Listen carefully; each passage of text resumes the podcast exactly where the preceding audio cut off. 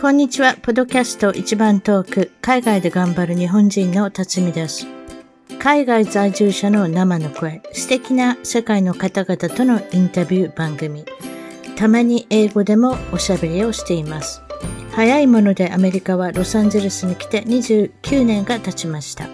番組のウェブサイトは一番トーク .com 一番トーク .com ゲスト情報や海外お役立ち情報をゲットしてくださいね。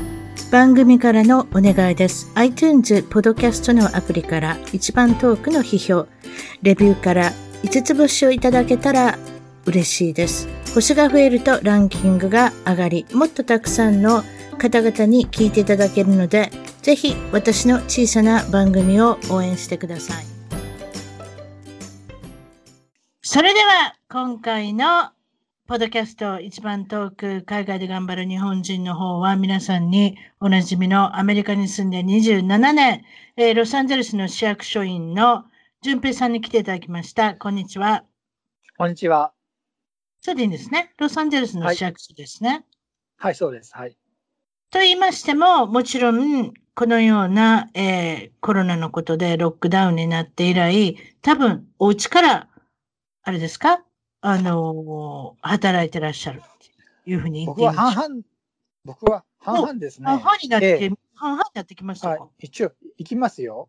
ということは、行く行く人もいるし、行かない人もいるけれども、ほとんど行ってないですか、皆さんは。どうですか？そうです。僕のフロアでは2人しか来てないんですね。僕とあともう一人、あの、あれ、ミゲールって男性が来てて、それ以外はもうずっと100%。ええええ、ということは、本来、例えば去年の、ちょっともう忘れましたけど、去年の2月だったら皆さん何人ぐらいいたんですか、そのフロアに？フロアは30人とか40人とかいますね。30人、40人の中に2人しか来ないの？今は、ええ、そうですね。で、マスクしていくんですか？一応、ええ、マスクしていって、あの、あれ、キュービックの中だけはあれ、マスク外していいんですよ。で、キュービック出たら外さなきゃいけないんですよ。っていうのは、あの、トイレとか行くので、他のあれ、あのあれ、部署の人と、あのあれ、すれ違うかもしれないから。することもありますもんね。ええあるから、ええそそれに、それにあれですね、人のキュービックに行くときもちゃんとマスクして、そのそうですあれですね。で、その人、そのキューピックに座ってる人も急にマスクをしなきゃいけないってことですね、多分。そうです。ええー、自分のキュービックだけは外していいんだけど、それ以外も全部マスクじゃなきゃいけないんですよ。そうですね。えっ、ー、と、ずいぶん、えー、順平さんともお話してなかったから、あれなんですけれども、ロサンゼルス郡に住んでおられるので、私はその隣のオレンジ郡ですので、少し違ったかもしれませんけれども、ロサンゼルス郡の方が、確かケース、感染者の方がかなり多かって、そういうことですよね、多分。そうですね。人口あたりでも多いですね、やっぱり。ね、ね。それで、えー、っと、今は、えー、アメリカの方は、ワクチン。これに関しては、えー、ファイザー社と、ジョンソンジョンソンと、あとは、マデーラでしたっけ？マダーラ。何でしたっけ？マデーナ。なんでマダーラ？えマダーラ？モデルナ マダーラだと思います。ええ、と、アメリカ人の人発音しますので、それでいきましょう。モダーラ。はい。マダーラ。何でもいいですけど。マドンナって言ってしまうんですよ、すいません。それがおかしくて、私マ、マドンナって、マダーナって言ったら、え、マドンナのこと言ってるの違いましたっていうね。実はまあ、その3つあるんですけれども、こちらでは、えっ、ー、と、一応自分で選べるってことになってる。私のオランジカウンティでは、皆さん、場所と場所も選べるし、場所によってちゃんと、このワクチンが接種できますよって、もう各種、この3社が書かれてあるんですよ。そういうことですか？いいすね、そちらも。ロサンゼルス、あ、ロサンゼルス選べない？いや、選べなかったんですよ。3がなんか、最近はなんかあの、あれ、4月になって、えあれ、選べるようになったみたいなんです。僕はあの3月30日に受けたんですよ。うん、それであの、一応あの、あれ、あの、あの、あれ、カウンティの方から、場所のリストが送られてきて、で、場所は選べるんですよ。それで、場所によって、あの、あの、予約できる、あの、あの、日付が全然違うんで、で、全部クリックしたら、うん、あの、あれ、レセータの会場が2日後に、あの、できるっていうんで、そこを申し込んで行ったんですけど、ワクチンの種類は選択できないんですよ。これ、これ、ジョンソンジョンソンですよ。それ1回でいいやつですよ。そうです。1回でいいんだけど、なんかね、問題が あって、中止になっ効き目効き目がちょっと人、他のところ落ちねんな。確か77%かちゃいました？あ、確かそんな感じですね。えー、ファイファイザーとモデラ社は95とかすごい高い、えー、あの率を保ってんだけど、だから、ほぼ20%ぐらいの人はかかるかもしれませんよとかって言ってるやつですよね。ええー、そうです。ええー、でも1回で言う魅力がすごいんですよ。注射嫌いの人には確かに。そうですね。ええー、それで、血栓が出たっていうのがありましたね。決戦はなんかそうですね、今、6件でしたっけ、アメリカで。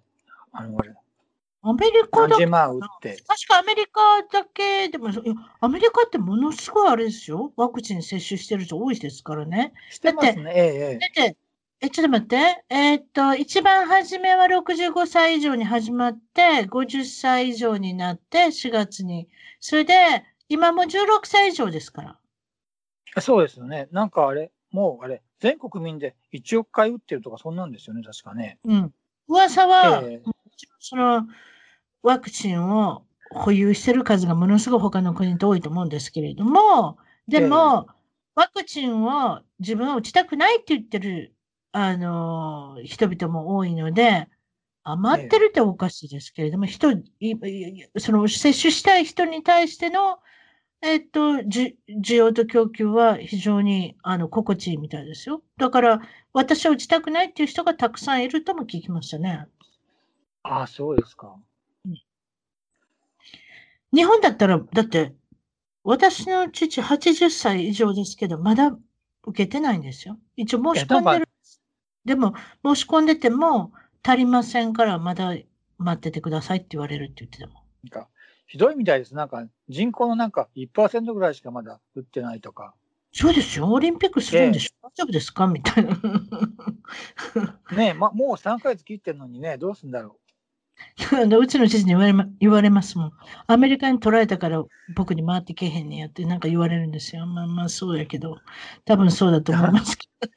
アメリカが取ってしまったからって言われたら、まあ、もっと、まあそういうことだと思うんですけれども、それでですね、どういったところがまだ、いまだに、もちろんそのレストランも、とうとうロサンゼルス軍も、オレンジ軍も、どちらも空いてるし、それも中で食べれるっていう、まるで去年2月にやってたようなことができるようになったんですよね、最近になって。そうです、ええ。だから、キャパが半分ぐらいですよね、まだね。だから、なんか、テーブルが飛行機とかそんな感じですよね。まあ、バラバラですけど、絶対半分も入ってないと思います。ええ、私の目から見た感じでは、半分か40%から50%ぐらいかな。ええええ、多分だだから、いわゆるソーシャルディスタンスをあの考えてな、何メーターおきにして、すごい何メーターって5メーターも離れてますよ、多分皆さん。わからないですけど、でもロサンゼルスって土地が、ええ、土地が高いのでね、話そうにも話せなかったりするでしょうね。ちょっとわかんないです。狭いですね、ロサンゼルスの方が。うん、あと、外で食べていいです、ね、外は大丈夫です。えー、なんか中が問題があるんですね。ええ、私の聞いた話なんか、レストラン、例えばラスベガスってありましたろ？ラスベガスでものすごい観光だけで持ってますやん。ええ、そうですね。ええ。あそこひどいんですよ。だから、今、だからガランとしてるから。それで、あの、ラスベガスといえばカジノ。カジノといえば、 buffet で有名なんですよ、あそこってね。いや、あの、淳平さんみたいな健康志向の方には buffet っていう話はあんまり、あの、お好きかどうかちょっとわかんないですけれども、 buffet buffet って、えー、 buffet 好きですか？食べ放題です。よ、皆さん。いいですね。えー、でも、えー、あれも非常にラスベラスベガスでは有名だったんですけれども、それもコロナによって閉めなきゃいけなくなった。ああ、そっかそっか。でも、私の友達のラスベガス好きのギャンブル好きの友達がアメリカ人の人がいまして、彼が言うには、もう彼はね、もう毎月でもね、あの、わかんない、格付きでも行く人なんですよ。あ 向こうが空いてたら行くんですよ。向こうが閉まってたら行かない。で、行ったら楽しいけど、でもレストランはほとんど閉まってるけど、この間行って、3月に行って見つけたのは、サウスポイントっていうホテルだけが、なんと buffet が、 buffet が空いてるんですって。え、それってあれ、 ordinance 違反とかじゃなくて、大丈夫なのかな？いや、それがね、自分で取れないんですよ、実は。あ、だから人に、ね。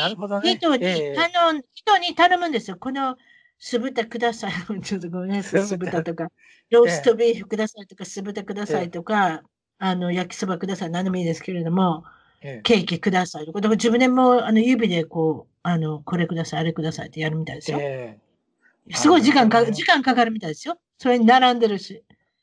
あ、そうですよね。ええでも、とりあえずは、もしも buffet が行きたかった皆さん、サウスポイント、あれは、多分空港よりの、あの、一番目抜き通りの、あの、しラスベガスストリップって言うんですけど、ストリップって言ったら、なんかちょっと恥ずかしい感じがしますけど、でも本当にそう呼ぶんですから、しょうがないですよね。そうですね。ええラスベサンセットスストリップとか言いますよね。ええ、そう、ええ大通りですね。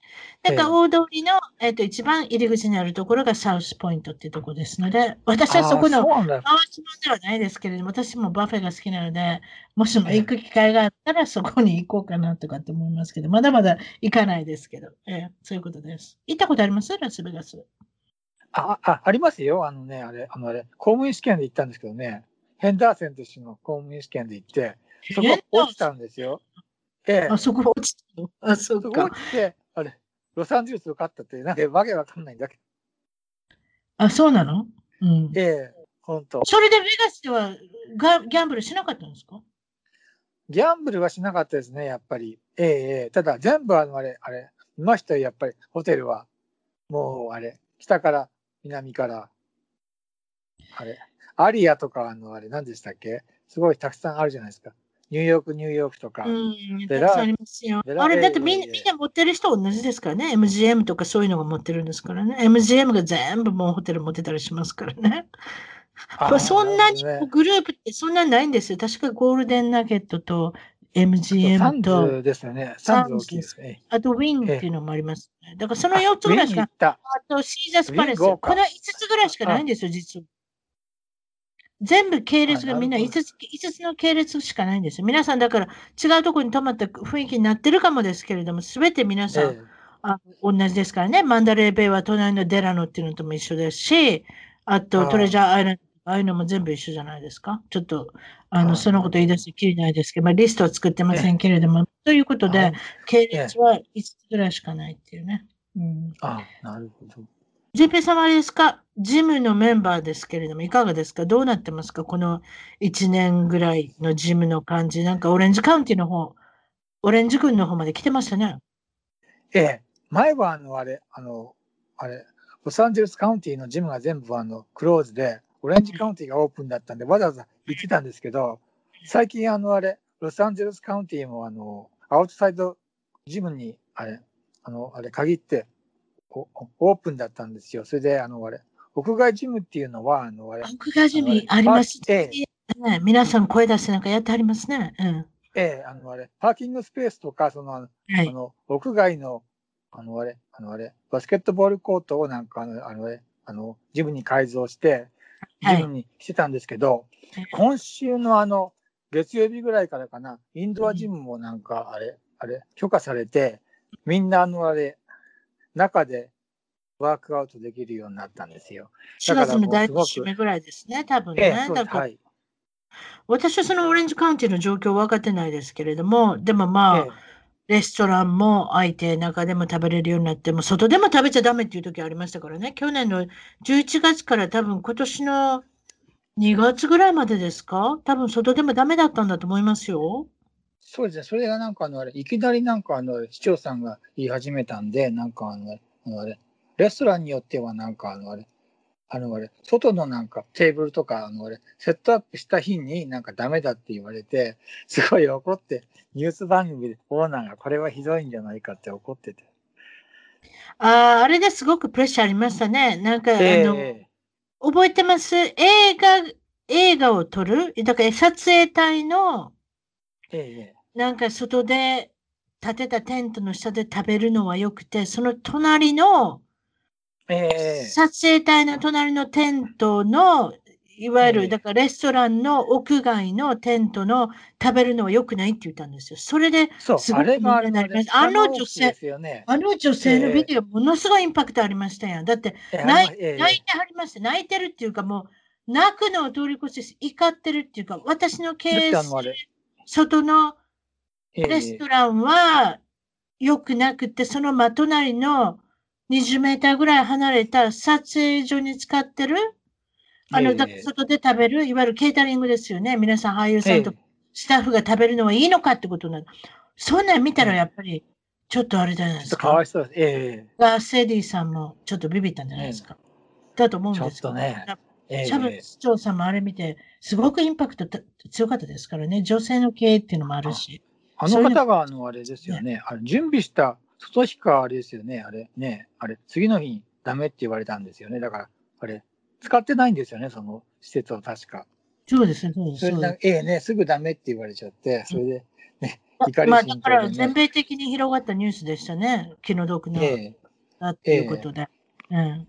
だって、もうこのまま外でいわゆるそのサーブできなかったらっていうか、外でレストランができ、駐車場でレストランされてたんですけれども、それができなかったら、もう社員さんも全部辞めさせて、畳んでしまわなきゃ、閉店しなきゃいけなくなってしまうっていうことを訴えたんで、あれはかなり普通の一般人からしても、まあね、気の毒だっていうのが訴えたって感じですけれども、それで閉店といえば映画館がもちろんアカデミー賞とかゴールデングローブとかあるんですけれども、もう私さっぱりわかんない。もうだって映画館行ってないし、ええ、映画館で見てた映画も落ちてこないし、落ちるっていうのは例えば DVD で落ちたり、ストリーミングで落ちたりっていうことなんですけど、うん、そういうのが全然見れなくなったんで、もうフルであろうが、ネットフリックスであろうが、アマゾンであろうがあるんですけれども、どれ見ていいかわからないからもうめちゃめちゃあるじゃないですか。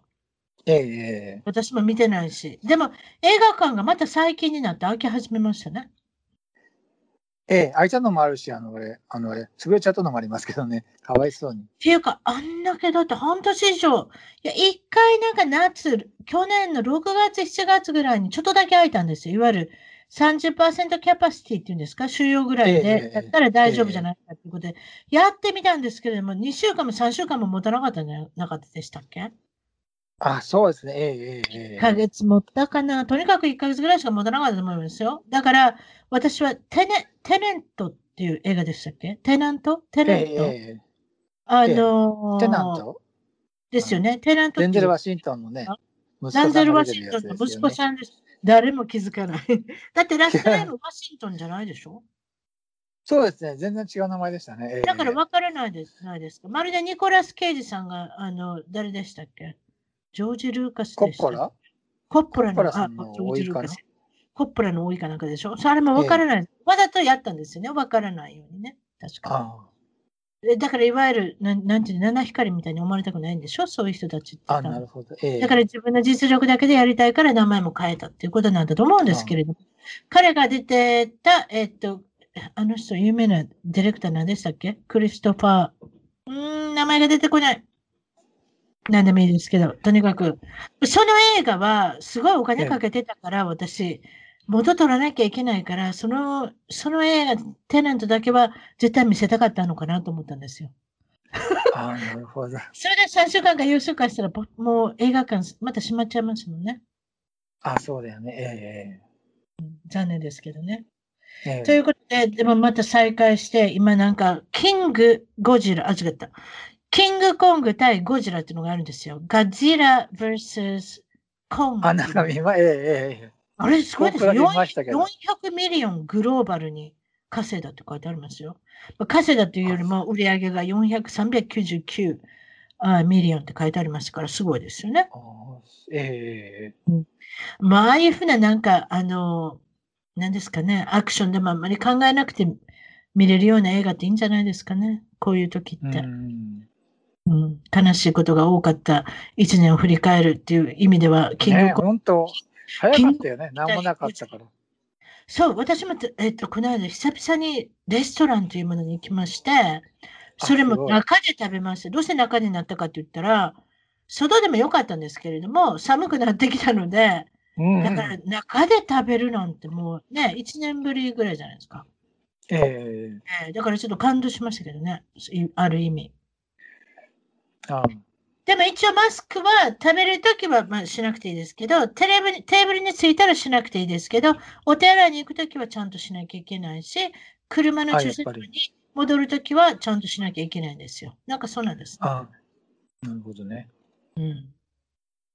コロナの情報なんかないですか？私、あの、あ、コロナといえば、ええ、私、びっくりしたのは、あの、特に私たちの大好きな大谷翔平君がいるエンジェルス、そして私、ええももう私はエンジェルス自体は20年ぐらい、ほぼ毎試合見てるか聞いてるかチェックしてるかアプリで、なんかそういうことを20年ぐらいやってますけれども、とにかく、まあそこに入ってきてくれた大谷君ももちろん好きなんですけれども、その中で野球の話としては、野球選手って、なんかワクチンしてるってイメージありません？やっぱりだって、ええ、プロ選手だったら毎日、だってプレーしたいでしょ？っていうか、チームのこと考えたら、それが一番最善じゃないですか？わからないですけど。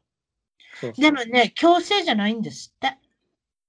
あらあら。なので、たまに、あのー、選手でかかってる人が出てくるんです、い。まだに。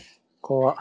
そそれで、昨日、おとつい、ちょうど金曜日と土曜日ですね、日曜、あ、違った、土曜日と日曜日の試合が、これは4月17日と16日のことを言ってる、あ、17日と18日のことを言ってるんですけれども、えっと、2試合なくなっちゃって、それはツインズっていうミネソタのチームに1人出てきて、で、その選手の、あ選手っていうか、えっと、この間のも水曜日にも出てきて、2人目、ひょっとしたら3人目また出てくるかもしれないで出てきたら出てきただけ休むんでしょうかね。ちょっとわかんないですけど、3試合は絶対できないんですよ、確か。なんかそういうルールがあるんですよ。ひどいですよ。だから、ええ、大谷君も投げれもしなかったし、打ちもしなかったっていうね。うん、ああ。そうなんですよ。そうだから、一、ね、人分かったのは、あ選手ね、私の言ってる選手、だから今から5日ぐらい前に判明した人で、アンドルトン・シモンズっていう元エンジェルスで、今ツインズにいる人がいるんですけど、この方が戦したのが判明して、もうすぐに出れなくなっちゃうんですね。確か1週間ぐらい出れないんですかね。で、その人はなんと、ワクチンに反対している人だったんですひどいな。なので、それで3月26日の、私見たんですけど、3月26日のツイッターに、私の選択としてワクチンは受けませんっていうのをツイッターでやって、4月の10日、15日、10日ぐらいにもかかっちゃったんですよ。ああ、ひどいね。そうですね。気の毒ですけどね。でも、ええという周知でしょうね。うん。だから、私はね、プロの方だったら、やっぱりやってほしいですけど、これは強制だなっていうことが私分かったので、それもすごいなと思ったんですよ。この感じでいくと、もう一つちょっと野球のニュースいいですか？はい、どうぞ。大リーグのオールスター戦ってありましたろ？ええ。4月の第2週ぐらいにね。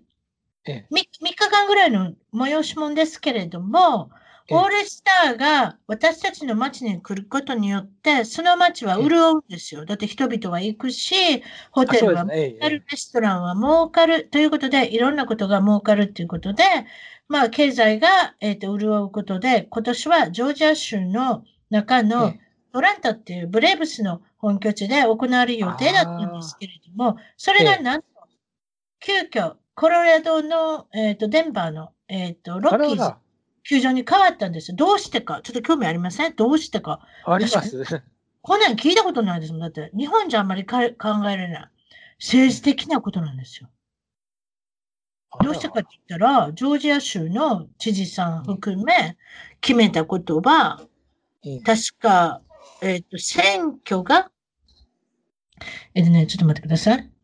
選挙に関して次の選挙は、だから今年があったとしたら、今年の選挙、これからの選挙は、自分の運転免許証を見せて、ID を確認してから選挙を行ってくださいっていうふうに変えたんですって。ええ、それで、えー、っと、よくジョージア州ってね、人が並んでるので有名なんですよ。選挙、選挙の投票会場のところで。それで、投票するところが場所が少ないからそうなるってことだったんですけれども、さらに、その黒人層があの住んでる地区ってあるじゃないですか。いわゆる貧困の方が多いところになっちゃいますよね。うん国地の方です。特に南部の方ですし。で、そういうところは投票所をもうちょっと少なくしして、おかしいでしょ？それも。そういうことをします。それで、アメリカは郵送の投票もできるし、あと、投票用紙を投票箱に入れることもできるんですよ。で、その投票箱の数も黒人の住んでおられる貧困層が住んであるところだけもっと少なくしますって言ったんですね。あらあら。っていうことは、今それでなくてもね、よく映ってるんですよ。2時間並んで投票しました、やっととか言ってるんですよ。それなのに、これだから3時間ぐらい並べってことかなってそれが腹立ったんで、メジャーリーグの連盟としては、アトランタを拒否しますって言ったんですよ。ああ、なるほど。そういう意味ね。えええええで、コカ・コーラもなんかあれですよね。だからそれでもう今、コカ・コーラるよね。ええ。え、コカ・コーラもジョージア州出て行きたいって言ってるんですよ、今。あ、そうなんだ。そしてすごい経済があここはるんですよね。潤うええ、コカ・コーラ CNN、なんだっけ、デルタだっけ、あそこね。デルタもですねデルタもなんか言ってますよ。反対だって言って、その、えっ、と、あメジャーリーグの今回の決定に私たち同意しますとかって言って。でもなんかスポーツ、スポーツ、スポーツ、たかがスポーツ、されどスポーツなんですけど、アメリカっええ。てそういう政治的なものが絡ん、すぐ絡んでしまうのがちょっと悲しいんですけど、でも、ええ。オリンピックとかでもほらね、ボイコットとかするじゃないですか。あれもいわゆる政治が絡んえ4年一生懸命練習してきたね、選手の人気の毒だと思いますよ。えなんかね。あれね、冬のね、あのあれ、北京がね、危ないって言われてるよね。でしょ？今なんかこういうこと。ええええええなんかそれ、それも、だからメジャーリーグも、だから一緒のレベルで考えてるのかなっていう。だからそのコカ・コーラ社、デルタ社も、えっと、ええいろいろ、ジョージア州を反対してるから、ひょっとしたら移転するかもっていうことになるかもなんですけど、でもコカ・コーラ大変だね、あれね。でっかいのあるもんね。コカ・コーラのね、面白いこと言いましょうか。コカ・コーラって、実際の原材料、どうやってあの黒い飲み物、あのバブルのソーダを作ってる人っていうのは、本社の中で、私これ、日本のコカ・コーラの工場見学に行って聞いたんですよ。私またすぐ手挙げて聞くんですよ、こういうのって。何か質問ありませんかって言われたら、はいって言ったんです。それで、日本のコカ・コーラボトリングっていうか、コカ・コーラ社は、自分のとこでコカ・コーラ作ってるんですか？それとも、アトランタの本社から何か送ってくるんですか？コカ・コーラをって言ったんですよ。そしたら、コカ・コーラの原液を送ってくるんですって。であ私たちはそうなんだ、秘密なんだ。私たちは秘密だから、なんとその人が言うたには、えっ、とね、アトランタの中でも5人ぐらいしか知らないんですよ。それも家族あ、なんですそうなんだ。コカ・コーラの家族っていうか、おかしな言い方ですけれども、ええそのあ、なるほど。まあ、だから、ケンタッキーフライドチキンもそうですよね。確か、あの、え秘密を知らないんですよね、一応。えええなんでなんですって、ミックスの、あの、コカ・コーラの、えーっと、作り方を知ってる人はたった5人だけっていうのがね、私それがオチだったんですけど、すごいでしょ？ああ、なるほどね。やっぱそうなんだ。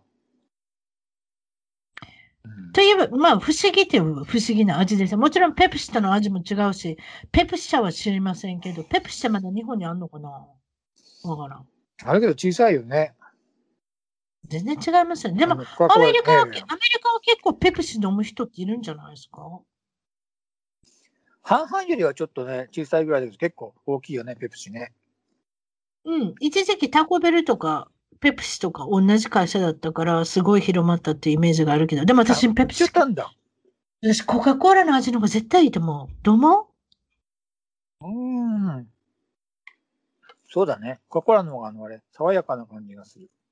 うですよね。ペプシの方がなんか、ちょっと爽やかさに欠けますよね。うん。ちょっとわかんない。これはちょっとサーベイっていうか、あの、アンケート取ったら皆さんどういうのか知らないですけど、飲む機会があったらコカ・コーラの方を選んじゃいますけどね、私も。そうだね。うん。うん、やっぱそうですよね。ででも、ねペプシ社はあれもありますよ。スプライトがあるやん。スプライトって売り上げええんちゃう？え？いや、コカ・コーラがスプライトだよ。嘘コカ・コーララがスプライト。スライスちゃうのスライスがあれじゃないの？ペプシじゃない？ペプシは、そペペプシ、スラえ、えっと、スプライトじゃない？うん、スプライトコカ・コーラだよ。あほんまや。大失敗。え、ちょっと待って。え？スプライ、あ、違う違う違う違う違う違う。あ、やっぱそう、えあ、そうか。スライスか。うん。すいませんでした。私間違えました。ということは、ファンタもあるし、ファンタは誰が作ってんの？ファンタコカ・コーラじゃん。コカ・コーラ、ええ。コカ・コーラ、ええ。わかった。シエラミストやん。あシエラミストがスあペプシやん。あ。ああうん、まだでもいいけど。まあそういうことで。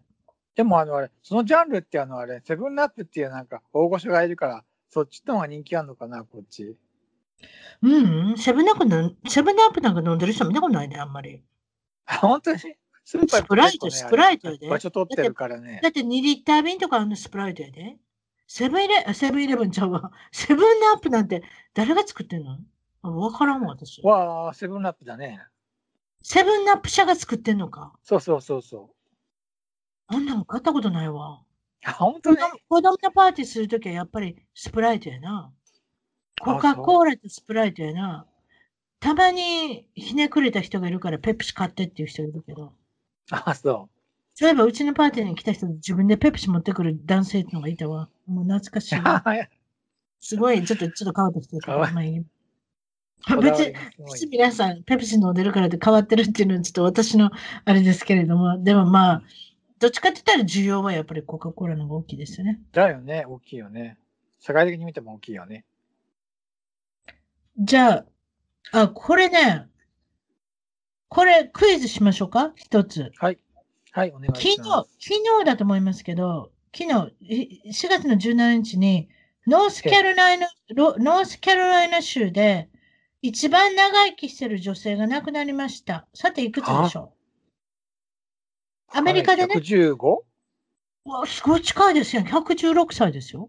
あ、そうなんだ。大体ね、それぐらいが、あの、あれ、限界だって言われてますよね。大体みんなね、それぐらいで、あの、あれ、長寿の人がね、115、116、117で大体亡くなっちゃいますよね。120までってなんか、日本ないはれへんかった？120あったっけ？おじいさんいはれへんかった？どっかの島に住んでる人。なんだっけ？な。え、そうそうそうそう、それ、それその人、その人、徳之島がなんか住んでるでちゃうかった？かなんか、えなんかたまにそうやって男性が長生きしたりするんですね。大体こういうのは女性のカテゴリーえええです。ええさてあ、116歳か、すごいね。この女性の名前知りませんけど、この116歳の女性は、さて、えひ孫が何人いたでしょうっていうのが問題。ああ南部でしょ？結構多いんだよね。いや12それで、それでうんって言うたらなんかヒントになってしまう。何人ぐらいいたでしょう？12何人ぐらいっていうか何人？ひ孫ですよ。12ひま、ええええ孫じゃないですよ。ひ孫ですからね。えええ10え人？15?15? いいえ、125人。え？じゃあもうすごいんだ。多分だから自分本人もかなり製造したんじゃないですか、子供を。あ、そうかそうか。あ、そう私か。私もその詳しいこと。ちょっと子供、ええ知りませんよ。私の予想してる分ですよ。125人ってものすごい数ですよ。だって。すごいね。うん。うわこれも犬並みの、ーじゃあ覚えてい。ないよね、じゃあ、ね。犬並みじゃないですけど、かなりあるじゃないですか。でも、そこまで製造された方が116歳まで生きるっていうのもすごいですね。ええええへえ、それはすごいわ。あと、す先ほど、まあもちろん、あの、映画のお話に戻りたいと思うんですけれども、ええ、ゴジラ対キングコングの中で、ええ。なんと日本の俳優さん入ってたんですよね。いるんですよ、ね。あ誰だろ誰だろうって私なんか絶対予想できない。予想できるんですか？あなた。38歳う。ちのらっと聞いたことある。小栗旬さん、あ、小栗旬さんって方。出たんだ、結局。ええ、ええ。小栗旬さんなんかすごいあれだよね。あれ、主役級の有名な人だよね。あ、出たんだ。英語できるんですかね？ちょっとわからない。私ちょっと、有名。トレーラーとか、あ、あそう、日本でめっちゃ有名な人。ええ。若く見えるんですよ、また写真が。あ、そうですね。ええやっぱ。り日本人って若く見えますよね。もう10代の頃から、あれだよね。有名だから。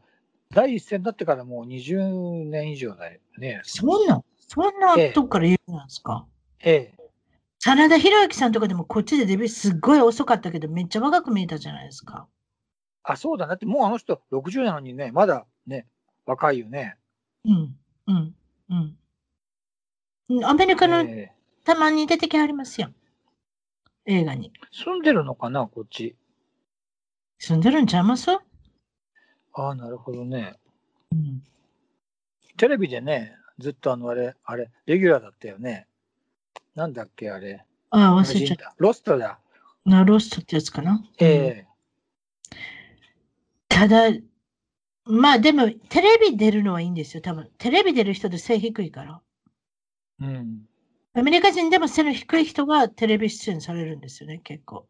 で、真田さあそうなの？ん、かなり背が低いんだと思います。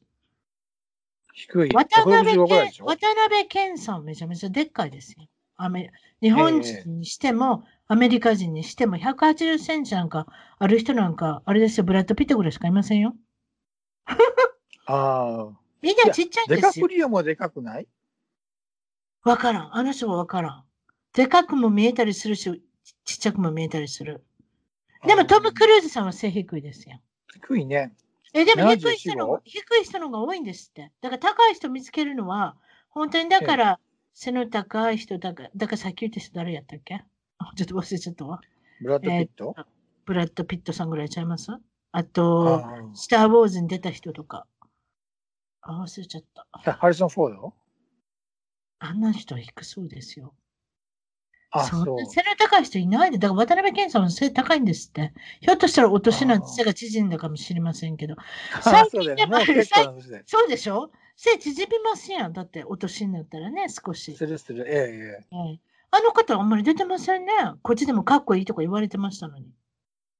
えなんか日本でね、あれでしょ？不倫かなんかで吸ったもんだして、え いろいろあっ何たみたい。なんかいろいろあれ、ゴシップあったみたいですけどね。渡辺不倫？謙さんはね。うん。あ、なんか二人目の人と誰かと結婚してはりませんでした？あ、したのかな？それで不日倫本のニュース、うん、なんかあったらしい。なんか、あごたごたしてたから出。ますもんね。だってね、多分。うん。だからあんまりアメリカの映画出はれへんねん、最近。だからどうなったんかな。そうだ。ね。ええええええ。うん。うん。というイメージがありますけれども。それでですね、えーっと、アカデミー賞がなんと4月25日、ちょうど来週のはい25日に行われるんですけれども、これはあれですか？テレビのスタジオだけでやるんですかね？多分、そうだと思います。なんかねそ一部のハリウッドのあ例の劇場に、えコダックシアターでしたちょっと忘れましたけど。あ、あれ、ドルビーシアター今ね、ええ、ドルビーシアター。来たないんだ。ドルビーシアターにはやらないんだと思いますよ。でもね、司会者もないんですって。ああ、残念だね。司会者なしでプレゼンテンターって言うんですか？あ プレゼンター。ええ プレゼンター。いわゆる、あの、えーっと、それを読み上げる俳優さんとか女優さんをいっぱい呼ぶってことみたいですよ。ああ、でも、ある意味楽しみですけどね。司会者も面白いっちゃ面白いのにね。えええええでもなんかね、私の聞いたによるには、えうんなんか、視聴者率とかも怖いからやる人が出てこないって言って聞いた。あ、そうなんだ。視聴者率下がりますやん。だってゴールデングローブなんか50%以上下がったんでしょ？確か。違いましたっけ？ああ、そっかそっか、ええええだからだって劇場でやってないから映画。うん、そうだよみんなねみんな。誰も知らない映画がそう。そうみんなだって候候補作っていうかあの、いわゆるノミネートされた作品見たでしょ？ちょっとクリックしてみましょうか、私。見てみてください、クリックして。そうですね。あんまり知ってんのないよね。で、リーディング、えーリーディングロール。これ主演男優賞でしょ？ええリーズ・アーメットさん。うん、わけわからんよ。サウンド・オブ・メタクとね、スティーブン君ぐらいしか知らない。この方はもう、ええあれ、天国に行かれた方ですよね。あ、ええかわあいそうにレイニーズ・ブラックバラン。アンソニー・ホプキンさん。これわかりますね、おじいさんですね。ええなんかちょっと怖いイメージの人ですけど、ね。でもなん沈かこれは認知症の方のあれでお父さんの役されたみたいですね。あとはゲイリー・オールドマンさん。これはバットマンに出てくる人ですよね。あの、ディテクティブする人。ヒゲの生えたちょびひげの。あれの、えー、その方の映画マンク。こんなんもわかりませんよ。で、多分、なんかあのあれ、あれですね、あれ。今から読み上げる人が受賞するのではって言われてますね。スティーブン・ユンさん。これは、ウォーキングの有名で、ね、ミミナリっていう、いわゆる、えっと、韓国の、えっと、なんていうんですか？米、米国、アメリカに渡ってきた韓国人の80年代のアーカンソー州に行ったっていうすごく勇気のある、まだ南部ではとても差別が、差別の色が残っていた80年代に、なんとアーカンス、アーカンソー州に行って頑張ったっていう。えっ、と、韓国、ね、家族じゃないもんね。どうしてこの人が私は勝つかと思ってるか。別に映画を見たわけでもない。うん、アジアの人が今、大変なことになってますよ、アメリカで。ええひどい、ね、アメリカ、アジアの人を標的にして殴られたり、蹴られたり、もちろん撃たれたというのもありましたけれども、なので、えそういうことを考えると、アカデミーってすぐそういう方面に行きません？行く行く。ちょっと言ったわけですけど、人種をこれ、ああ、よく考えたらアジアの人買ったことなかったなって。ええ、今年こそ勝たしてあげようっていう。わかる？この感じ。うん、わかる。あと、黒人の人と白人の人のこの割合。うん、今年も絶対、あの、ノミネートしなきゃいけないのは黒人。そして、もしあるんだったら、絶対アジア人を入れなきゃ。っていう政治的なものがあるんだと思います。多分。ええなので、スティーブ・ユンさんがいきなり買ったりするんではないかと、私は予想してるんです。だって映画も見たことないし、もちろん映画もいいんでしょうけど、ただ単に、私、オスカーっていうのは、オスカーっていうかアカデミー賞の、あの、多分、なんていうんですか、委員会の人っていうんですか、あのジャッジする人、投票する人は、そういうのがいっぱいあるんだと思います。あと、女優、女優賞。えっと、リーディング女優、主演女優賞。バイオラ・デイビスさん。これも、あの、ボズニえ、何でしたっけ？えー、っと、チャドウィック・ボーズマンの共演した女性です。ええ、そうですね。え、ビオラ・デイビスさん。ええ、この映画も知らん。多分、 Hulu とか、ネットフリックスでやってんのかな？次は、アンドラ・デイさん。The United States vs. ビリー・ホリデー。あ、ビリー・ホリデー。伝記だ。ええ、ええ、見たいですね、これ。うん。次がバネッサ・カービーさん。Pieces of Women。わかり、わかんないですね。Pieces of Women。次はもう毎度毎度オスカーで、えー、候補になるフランシス・マクドナルド、え、え、マクドーマンドさん。ノー、ノーマ、え Nomadland。Nomadland、ええ、取るかもって言われてますよね。これは、あれです。このおばさんすごい迫真の演技するから、いつもなんか、あの、ええ、賞しません？そして最後に、あの、えっ、ー、と、選ばれたっていうか、ノミネートされてるのは、カリ・マリガンさん。これは Promising Young Women っていうんですが、これも聞いたことないし、あと、結構、あの、この中で誰が言う、あれですかね、この中でアジア人いません？聞いたことある映画が、だってあの、あれ、うん、ビリー・ホリデーとノマドランドしかないから、あと知らないし。ノマンドさんぐらいしかいないですよね。えー、あと意外なところで、えっ、ー、と、助演、えー、大入賞の中に、えっ、ー、と、ノミネートされているのが、サシャバ、えサシャ・バロン・コーエンさん。えー、The Trial of the Chicago。あ私、私まだボラットで、ボラットの、あれかなと思っちゃったわ。ボラットで選ばれることないんですね、やっぱり。え、私、ボラットの2見たんですけど、ボラットの2の女性も上手だ。あ、あ上手だったんですけど、あ、じゅあれですね、助演女優賞の方にノミネートされてますね。ボラットの女優さん。この人上手ですね。マリア・バカローバさん。バカローバさん。えっ、ー、と、この方は、確かブルガリア人の方ですね。あとはグレン・クローズ。ああ、マイクもう常連だよね。あれも常連だからですね。あとは呼んでも、えー、あと、みなりの、みなりの人も、あれでさ、選ばれてますよ。えっ、ー、とね、ユー・ジョン・ユンさん。ひょっとしたらこの方が勝ちかもですね。アジア人に勝たさなきゃいけないっていうので。うん、お母さん役みたいですね、その、あの、ね。なるほど、そういうことなんですか。70歳だって。うーん、なるほどね。うんで、え、作品賞はどれかな？あ、これや。作品賞めちゃめちゃあ多ります。分ノマ、ええっとねザ・トライアル・オ。ブ・シカゴ・セブン、さっき言ったボラートの人が出てるやつと、サウンド・オブ・メタルっていうのと、プロミシング・ヤング・ウェメンっていうのと、えーっと、ノノバードランドっていう、先ほど言ったフランシス・マクドナルドさんが出てるのと、ミナリ、これじゃないですか？また、この間のパラサイドと一緒で、またアジアに勝たした。2いや年そう連、ええ2年そういうことないから、2年連続、韓国の人が勝ったら、今度は日本人が私たちもとうとうい素晴らしい映画をそろそろ作らなきゃってことになるかもしれない。うんえーっと、えーマンクっていう、えー映画も選ばれてますね。ええこれ、これは日本、え、アメリカの映画と思えないんですけど、あ、でもゲイリー・オールドいや、マンさんがアメリカの映画ですね。えええアメリカの映画ゲイリー・オールドマンですね。あと、市民権の、なんかあの、あれ、あの脚本家の映画みたいですよ。次は、えージュダス・エンド・ブラック・メシアっていうんですか？これちょっと聞いたことないですけど、それといやこ、れ知らないですね。認知症のやつの先ほど言ったアンソニー・ホプキンスさんがお父さんの役される The Father。これお父さんってことですね。うんそれが。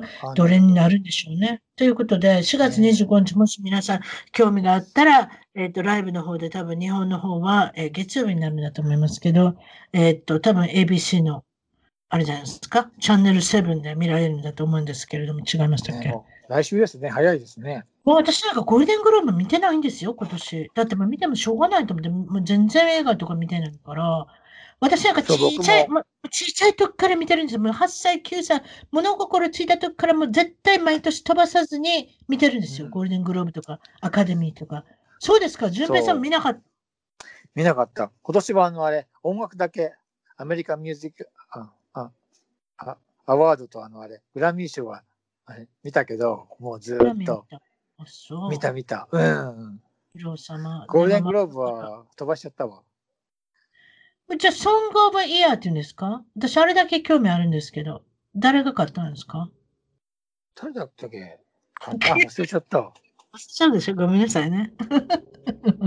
もう、もう歌謡歌ついていかないから。もう音楽家もわからないから。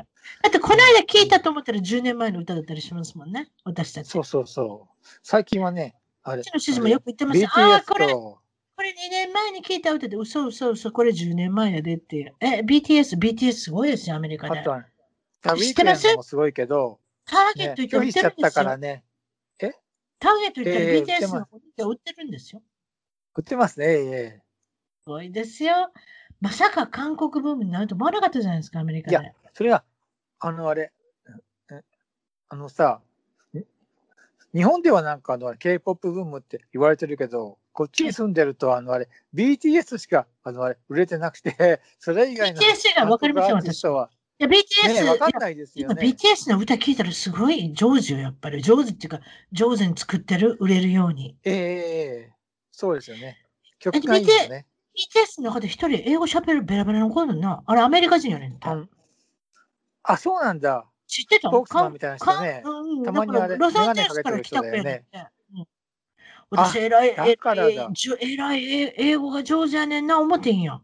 だから、いつもそうそう、スポークスマンみたいな感じでね。なんかインタビューあったら、あの子、前にメガネかけてるよね、たまにねあ。の子は両語喋れるねん、韓国語とえ英語と。あ、だそうってロス。ロスのロスの子、確か。うーん。ごめん、BTS 聞いてて、ひょっとしたらち違うって言ってる、首て首振ってる人がいるかもやけど、確かアメリカ人で、この辺から出てきた子やと思うね。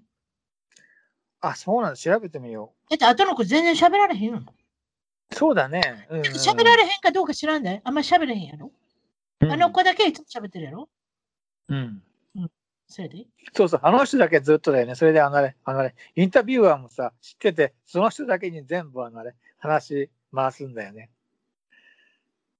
結構身長も高いし。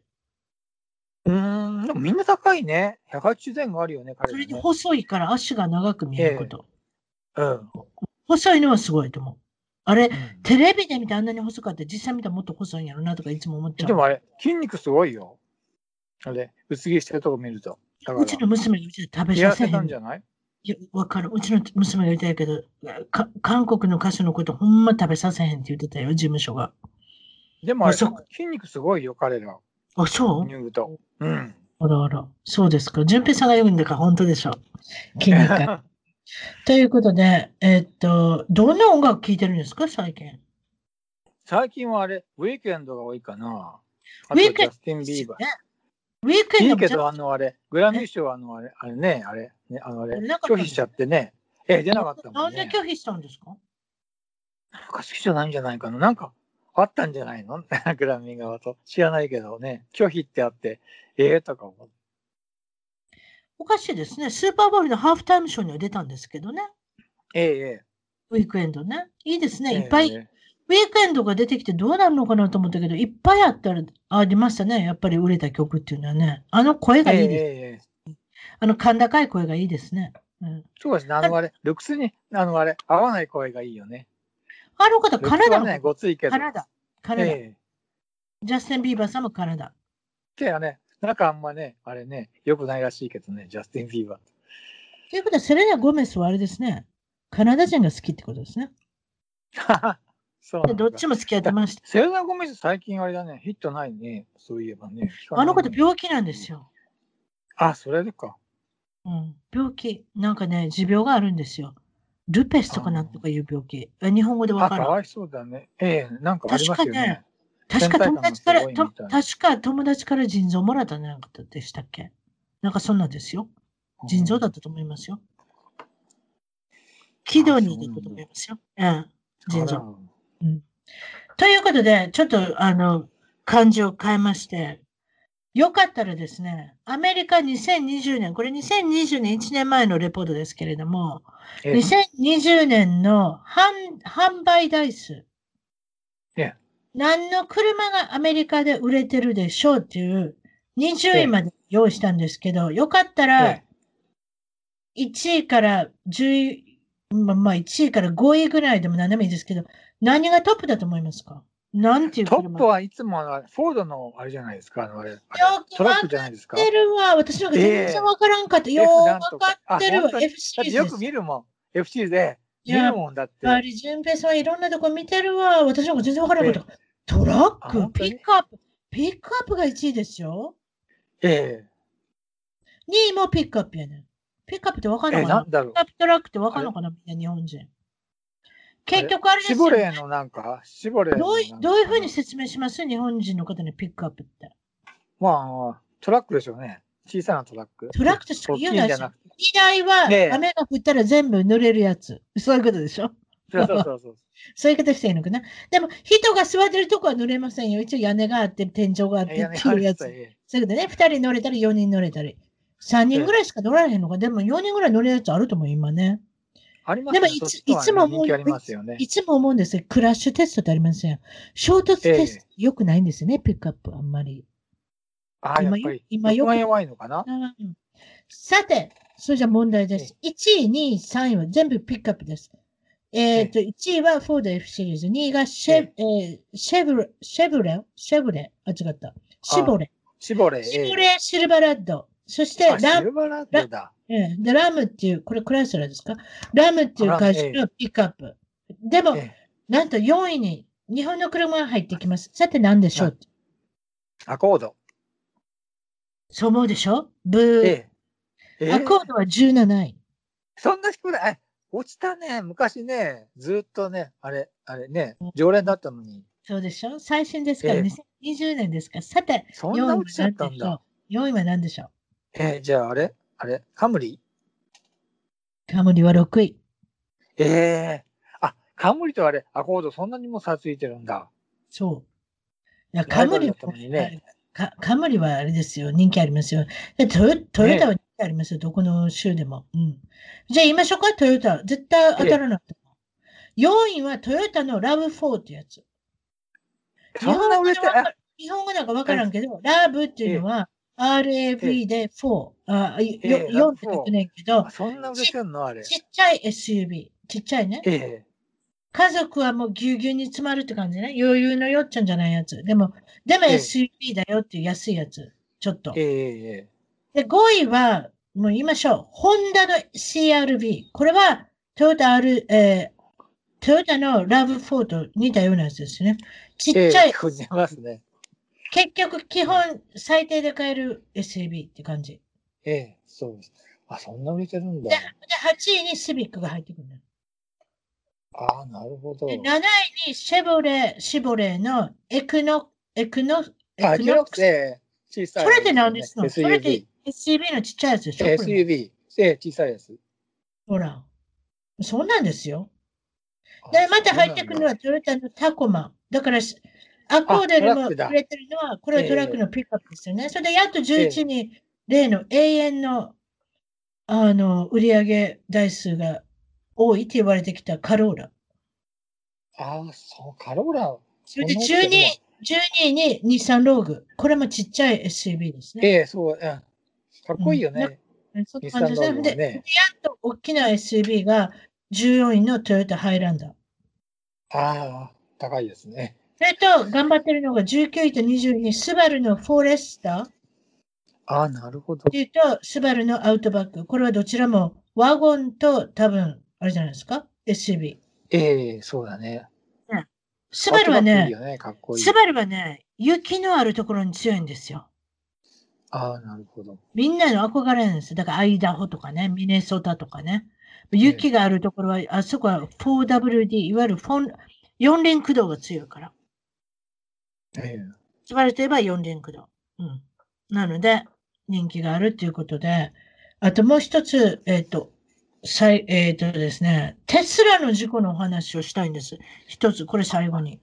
いいですか？あひどいよね。ええ、ええ、ええ。どうしたでしょう？今ね、ええ。テスラ、テスラ、テスラ、テスラ、テスラ社はカリフォルニアからテキサス州に、えっと移っちゃったんですけど、残念ですね。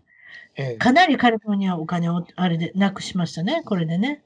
お金かなり潤ってたと思うんですけども、テキサス州に、ええ。あのいいわゆるイーロン・マスクさんというあの社長さん、えっとええ。CEO の人が、もうカリフォルニアは嫌やって言って、テキサスに行くんですけど、もちろんなんかテキサスに行けば、会社の税金がすごく安くなるので、会社に対しての然安いです。全然え。安いので、えっと、確か、あれじゃないですか、えートヨタが行きましたか？あそこに。なんかそトヨタは行きました。ええ、テキサスに行ったし、日行きましたよねはテネシーに行ったし、ホンダはテキサス？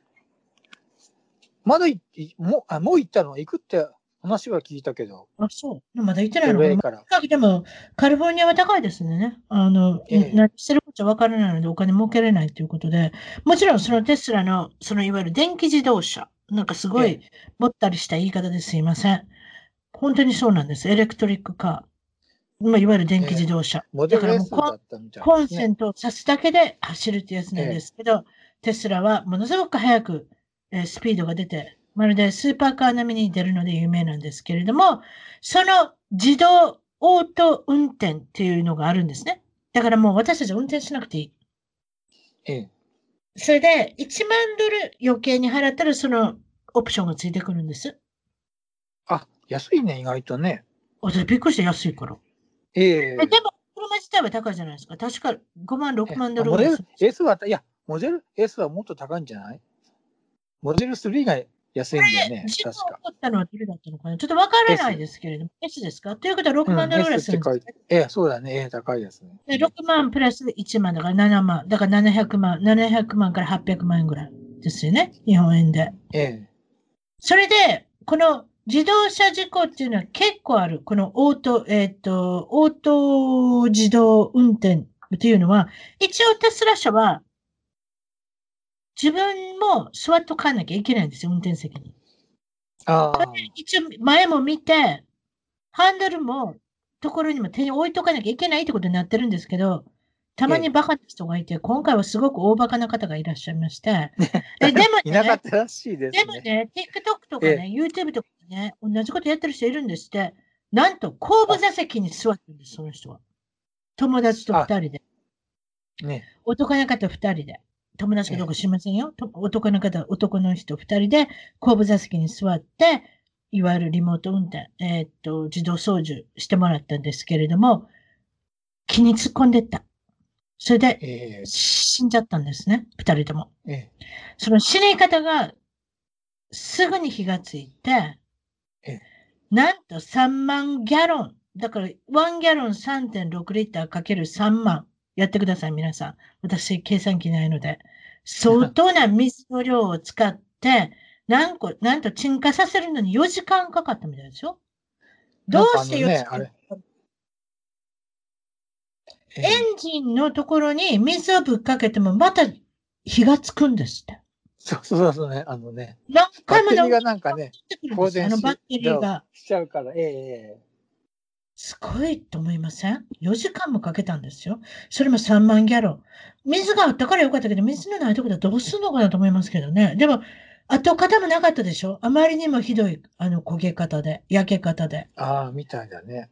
もちろん、男性2人っていうことぐらいは分かったんでしょうけど、でもそれも分かったぐらいのしか見えないですよ。私、あの、年はなんかあれ、ね、あれだよね、59と69かなんかで結構ね、年配の人なんだよね、いたのが。嘘そうそうそうそう。それは知らんかった。え、50歳以上の人が乗ってたの？後ろに。そうそう、二人。何考えてんの？もうあかんやん、そんなことしたら。え、でもなんかね、YouTube とか TikTok 撮りたいためにやってる人っているみたいでしょ？たまたまこの人たちは亡くなられたけれども、そういうことが23件もあとあるんですよね。でもまあ、亡くなられたのは。全部テスラ？テスラ。あらあら。23件。いや、亡くなったかどうか知りませんよ。だから、オート、いわゆるオート運転、えっ、ー、と、自動運転、自動操縦でやってるので、間違えてぶつかったりしたのが23件あるみたいですよ。いろいろだから、あの、操作してるみたいですけどね。どうどういうことでどうなったのかっていうのは。まあでも貧乏でよかったですね。テスラ買えなくて、なんて。いや、3は買えるけど買わない。なんか 怖いもん。テスラよく走ってますよ。3は3万うちの周り。走ってるのがあるね。ええー、走ってますね。いやいや、実は私、あれ、市場運転みたいなのに行こうと思って、うちの主人で行ったんですよ。3万っての嘘。あれは、最低額が3万です。あ、それプラスどんどんオプションをどんどん、すんごい最低なんです。誰がこんな最低のやつを買うのかっていう、だから何にもついてないやつが3万なんとかなんです。それでプラスプラス BMW みたいな、どんどんどんどんついて、ええ、どんどんやってたら、最低は4万から5万ぐらいになるんじゃないですか？あ、でも5万、あ、5万になっちゃうんだ。それ結構だ、結構だね。だだから極端なこと言ったら、あの、ね、ねガラスとか窓とか、あの、くるくるくるくるくるって手で回さなきゃ、ええ、まあ、そういうことはないでしょうけれども、も本当に最低のものしかついてこないって言ったので、あうちの主人、そんなん変われへんなって、それでやめたんですよ。ああ、そうなんだ。市場運転行ってみて行ってみてください。面白いところでやってますよ。私、市場運転もしなかったんです。うちのお父さんはそれでびっくり。えー、怖いもん。予約しなきゃいけないんですけれども、えー、あの、でもかなりスピード出るんじゃないですか。よく走ってますよ、この周りでも。そうだね。LA でも結構走ってるよ、今。うん、まあ、皆さん持ってる方は、確かに自動操縦で、興味はありますけれども、あの、必ず自分で運転手席に乗られて、そして手、手でちゃんとハンドル握っとかなきゃいけないんですって。あやっぱりそうだよね。一応そう言わなきゃ訴えられるじゃないですか。ということじゃないですか。えー、安全上。だからそういうことしない人もいるけど、でも最近、そんなに高く買わなくても、注射を勝手にしてくれるコマーシャルよう見ますよ、私。あ、注射のあれはあるよね、ええええ。あれは日本でもなんか結構あるみたい。ヒュンダイだけですか？ヒュンダイのコマーシャルによう、ヒュンダイってあの韓国の車ね。アメリカ売ってないわ。日本は結構あれだよね。あるよね、それね。自動であの駐車してるの。ええ。日本なんか大変ですやん、駐車するの。それいいわ。そうそうそう。あ日本はすごいなんかね、だって、あの、両方さ、左右なんかね、15センチとかさ、20センチぐらいしかないとこ。そうやで、私日本に住んでたから覚えてるよ。家族と住んでたもん。ええ。よ、私よくどこもすれへんかったの私自分にすごい表彰状あげたいと思っても、後ろからバックで入れとったで。あ、そうなんだ。そう、それもカメラなかったんちゃうか？あの当時。ないないないない。カメラなんてね、ここ10年とかでしょ？なのかな？私すごいもう自分で表彰状あげたいと思って。あ、カメラで思い出した。アメリカって、またこれ極端な話、うん、うちの息子が言うねんけど、先ほど言ったけど、ガラスがくるくるくるくる自分で、あの、ええ、何、あの、回さなきゃいけないのもあるし、自動もあるやん。自動のガラスが、開いたり閉まったりするのあり。それは、えーっと、なんていうの、あの、普通に買ってもついてけえへんねんけど、ええ一応最近の規則では、後ろのバックアップするときのカメラをつけなあかんことになったん、今回。あ、そうなんだ。もう2年前ぐらいちゃうか ?1 年前かな？なので、どんなしょうもない車、しょうもないっていうか、最低の車かとかって、えーっと、バックアップのカメラついてくんねん、アメリカは。つけやなあかんねん、規則で。あのあれ、あのあれ、新車の場合？ってことはあれ、中古はいいんでしょ？中古はやらなくていいよ。新車の場合。そうだよね。やったら大変だから、極端な話、冷房がついてこなくても、バックアップカメラはついてくるってことじゃん。死ぬわ、それはカリフォルニア。本当に？そうやろ？え、そうだね。ええ AC いらんっていう人もいるんちゃうかたまに知らんけど。わかいらん。やーカリフォルニアはないでしょうけどね。しねえ。命関わるよ。う暑ん。暑くて、暑くて、運転できへんやん。ええということで、最新のニュースで、とりあえずはバックアップカメラ。だから、後ろの後方のカメラは、えーっと、つかなきゃ。あれ、多分ね、あれ、わたあなたの車もついてます？私ついてますよ。私いや、ついてないですね。私なんか全部つい、え、そう、ついてないの？私なんかもう何年前からついてるけど、あれなかった今度運転できへんと思う、私。あわ私、この間久々にうちの息子の車乗ってさ、ビビったもん。全然いろんなとこ見えてないやんとかと思って。あ。ああ、そうなんだ。うん、だっていつも見てるから、カメラ。うんう、ん。でもまあ、あれを規則、だから基準にね、つけることによって多分、事故減ったんちゃう？ああ、なるほど。えそうだよね。うん。保険とかクレームしてたやろ？みんな多分、どっかぶつけて、後ろ下がるのに。だから、人を怪我させるとかっていうよりも、どっかにぶつかってたと思うね、みんなな。ああ、なるほどね。ええあ、もちろん人を引く人もいるかもよ、後ろばっ ええ。かりでも駐車場とかやったらね、あの、まあ、でも駐車場やったら、アメリカって完全にほぼ90%の人が前から突っ込んでるな、うん、そうそうそうそう駐。車は。アジア人だけだよね。アジア人だけやな、後ろから入れるの。そうそう。あアジアのマーケット行ったらめちゃめちゃみんな後ろから入れてる。うん。そんなガラガラのとこでなんで後ろから入れるのかなと思うんですよ。うん。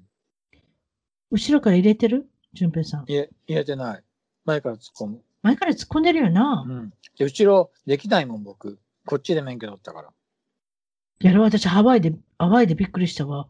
前から突っ込むだけのなんかないね。だから後ろから突っ込まなあかんねん。それぐらい狭いね。ハワイの駐車場。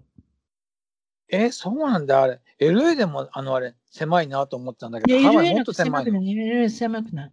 ハワイめちゃあれくちゃ狭テキサス、あれ、フロリダからさ、あれ、比べると狭い。だってあのあれ、あのあれ、オレンジカウンティ行って、あ、広いなと思うもい。広いん。ロ広い広い。サンゼルスカウンティ、広いよね。だ、だ、だ、土地ですって。土地が高いからよ。そうそう。ハワイは土地が高いの。狭くてさなんかめっちゃ高いんやと思うねん。駐車場そっか。そっか。うん。えだからめっちゃ狭かったよ。で、後ろから入れなあかんかったよ。めっちゃえドキドキあそうなんだ。したもん。うん。うん。ということで、今日はいろいろ長くおしゃべりしていただきまして、ありがとうございました。またありがとうございます。ろしくお願いします。楽しかったです。ということで、あますたよはい。ろしくお願いします。はい。また野球行きましょう。はい。はい、また、え野球行きましょう。えそれね、それは、それをお約束。楽しみにしてます。えはいお約束。一回ぐらい行ったらいいですね。はい。はい、失礼します。はい、どうも。失礼します。どうも。